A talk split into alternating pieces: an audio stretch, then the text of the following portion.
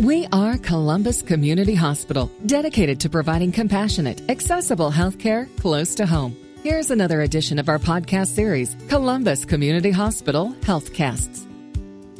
Your shoulders are the most movable joints in your body, but that mobility comes with a price and may lead to shoulder disorders resulting in pain. Here to talk with us about shoulder disorders and how to treat them is Dr. Edward Fehringer, an orthopedic surgeon at Columbus Community Hospital.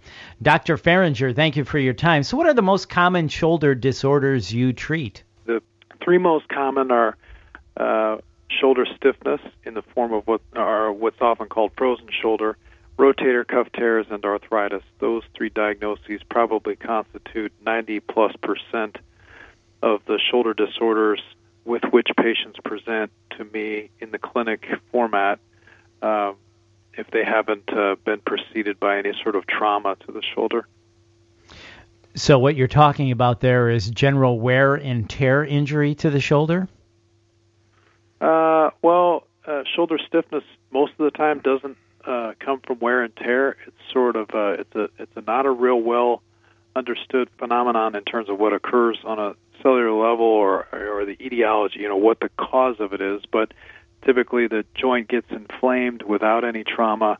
The shoulder slowly and progressively gets stiffer because the capsular tissues that sort of connect the ball to socket thicken and get tighter and that's all a very painful process. And eventually, that shoulder uh, tissue will sort of uh, I don't want to say thin back out, but the tissue sort of becomes more elastic again. But unfortunately, that can take 12 to 24 months for it to occur, those three stages. Arthritis is a wear and tear phenomenon of the joint surfaces, the cartilage joint surfaces, and uh, rotator cuff disease can be sort of a wear and tear phenomenon. It's, it really is more of an aging related phenomenon. As we age, unfortunately, our rotator cuff tendons uh, get a little thinner, weaker, and more susceptible to injury. Well, those are really good distinctions, and thanks for explaining that to us. So, for someone with shoulder pain, when is it time to see the doctor?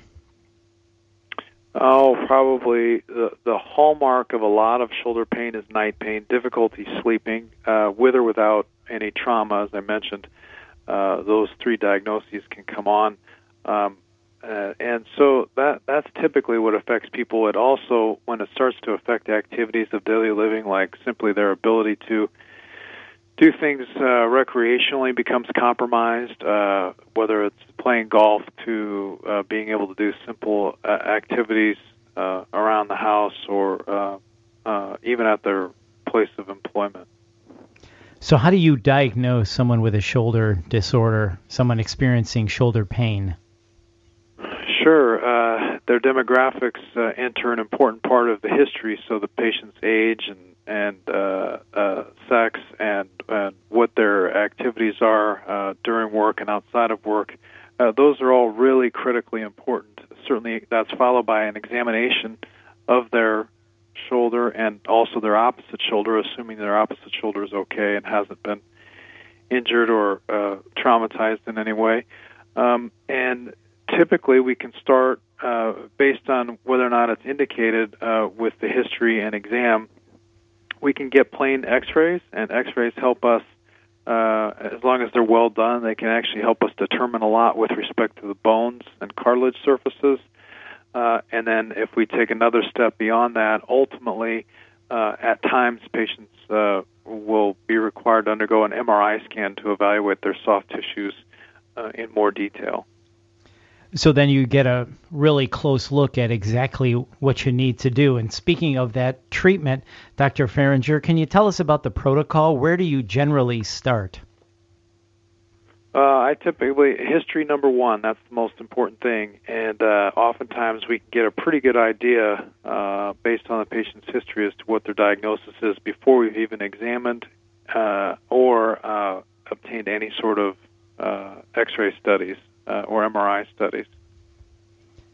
And when it comes to treatment, Dr. Fehringer, where do you start with treatment for someone with shoulder pain?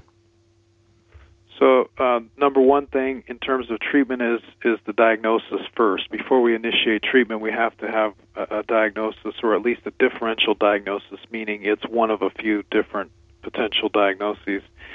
Uh, generally, if patients uh, has a normal set of X-rays, and what I mean by that is there are no fractures, there are no dislocations, and the ball and socket cartilage surfaces appear smooth, then we would generally assess for their range of motion on examination, their passive range of motion, meaning the the limits to which I can take that joint or the opposite arm can take that joint.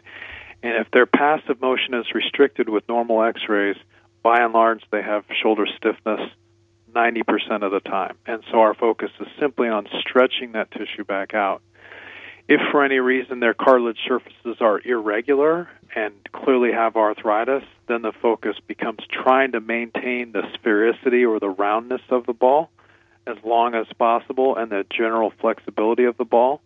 And if that irregularity is too extensive that that motion is not able to be maintained or the sphericity has become lost, then it becomes just treatment with medications and trying to keep as much motion as possible, sometimes using cortisone injections, and then ultimately joint replacement. If they have normal x rays, they have full motion passively, but they still have pain, uh, and uh, uh, we would go to the soft tissue studies in the form of um, MRI scans to assess their rotator cuff.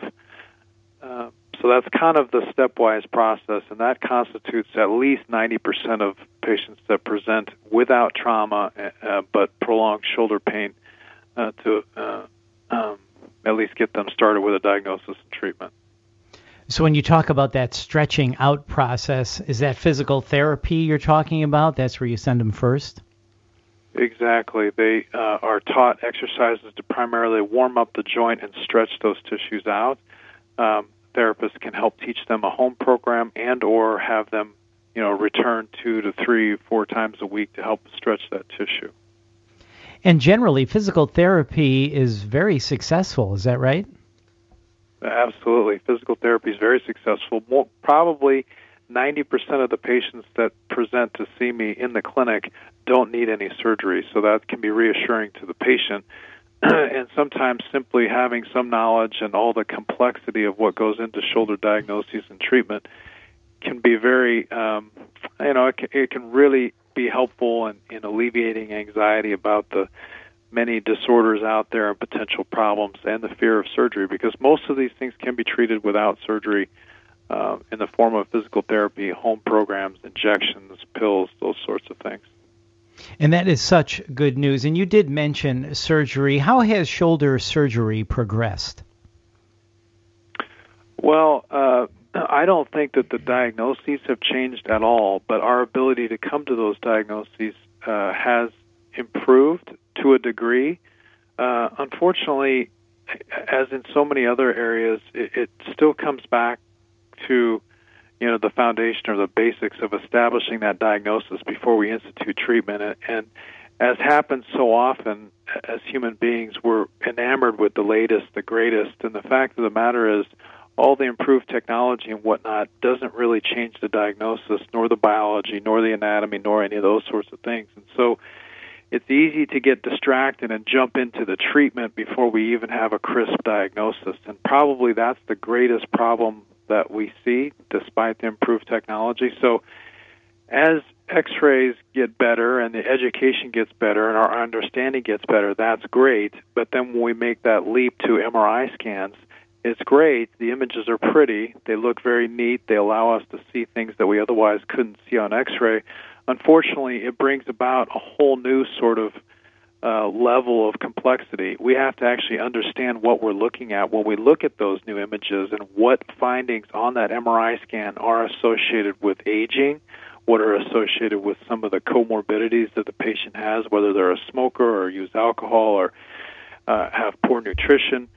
So the difficult part in making that, it's great that the diagnose uh, the uh, uh, diagnostic imaging is improving, unfortunately, we have to improve with it and understand exactly. I should say unfortunately, but we have to get better too at understanding what those what those studies are actually showing us and how we can actually tie it back to the patient's history and examination. It's, it's like everything in life. I mean, certainly.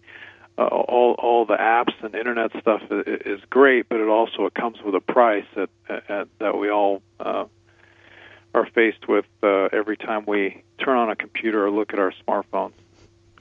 So true. So there's certainly a lot of information you have to filter through when making that diagnosis and what are the proper treatment channels. Well, Dr. Fehringer, thank you so much for your time today. We appreciate it.